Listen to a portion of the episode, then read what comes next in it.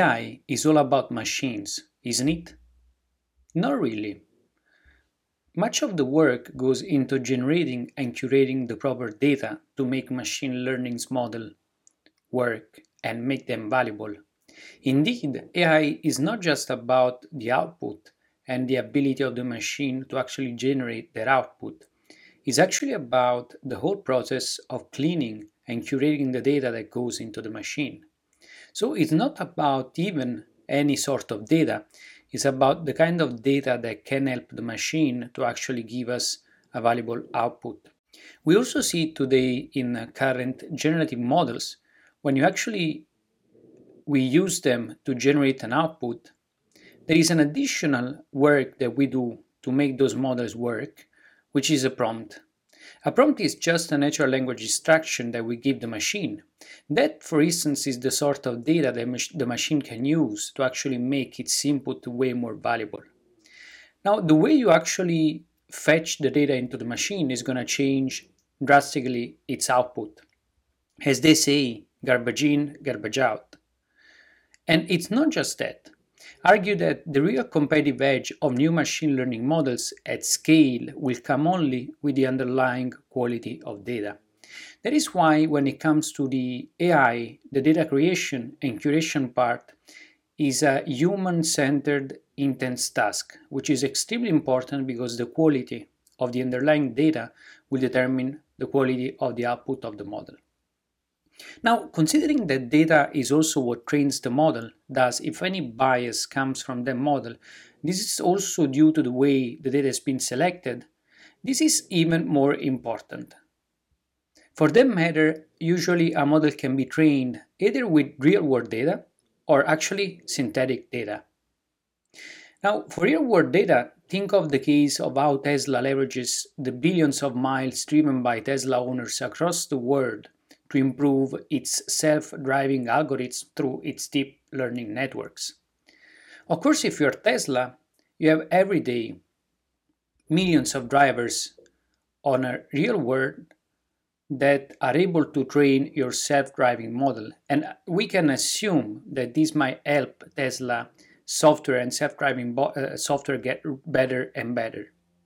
Thus, Tesla self-driving neural nets leveraged billions of miles Tesla owners drive to improve its self-driving algorithms with each new software release. However, not for everyone is possible to actually use real-world data because unless you have a product on the on the road like a Tesla, or for instance you have a product in the hands of consumers like Apple can do with the iPhone, Actually, generating real world data is not cheap, it can be actually quite expensive. That is why it's possible to actually train AI models by using what's called synthetic data. And when it comes to synthetic data, this is sort of data which is produced via computer simulations or algorithms in the digital world. In short, it's possible to use tools like for instance Python inside NVIDIA Omniverse to actually generate straight from a virtual environment and digital world this synthetic data which can be used to further train and fine-tune the model. As this is data that does not exist in the real world, but it gets generated synthetically, and it can be used for pre-training AI models, and it's indeed, as we so called, synthetic data. Now, in general, real world data and synthetic data is a matter of choice, but it's also a matter of opportunity. As we saw, not all companies can access a wide range of real world data. For instance, companies like Tesla, Apple, or Google, with successful hardware devices on the market, Tesla cars, iPhone, Android smartphones, have the ability to gather a, mass, a ma- massive amount of data and use it to pre train their models and improve AI based products quickly. Other companies might not have this chance, thus, leveraging synthetic data can be faster, cheaper, and in some cases more privacy oriented. That is why we're seeing right now, on top of the AI industry, the rise of the synthetic, synthetic data vendors industry. The interesting thing is, of course, synthetic data can be used in the data curation side. So once you get the data, it's all about curation. And data curation is also time consuming and yet critical because it determines, determines the quality of the custom model you build. Also, when it comes to data curation, there is a whole industry for that. In the training side, there is a various software that can help you actually uh, train the machine learning models. And the key part here is actually the workflow, so the training that enables those models to be customized. Therefore, cloud infrastructures invested actually billions to create tools to enable AI programmers and developers to be able to leverage this data and this synthetic data to actually train those models. So the AI tools are a critical component for both cloud infrastructures, enabling developers communities around the tools, uh, around these tools and boosting their cloud offerings. That's why when we look at the AI ecosystem, it's intertwined with the cloud ecosystem.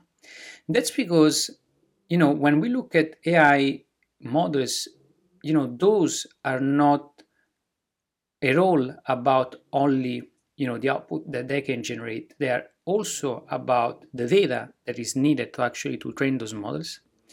And on the other side, it's also about the ability to actually unleash the computing power that an AI model might be doing. Because let's remember, AI it's quite computer intense right now, and therefore the underlying infrastructure, which is uh, often used to actually train and release those models, is actually the cloud infrastructure.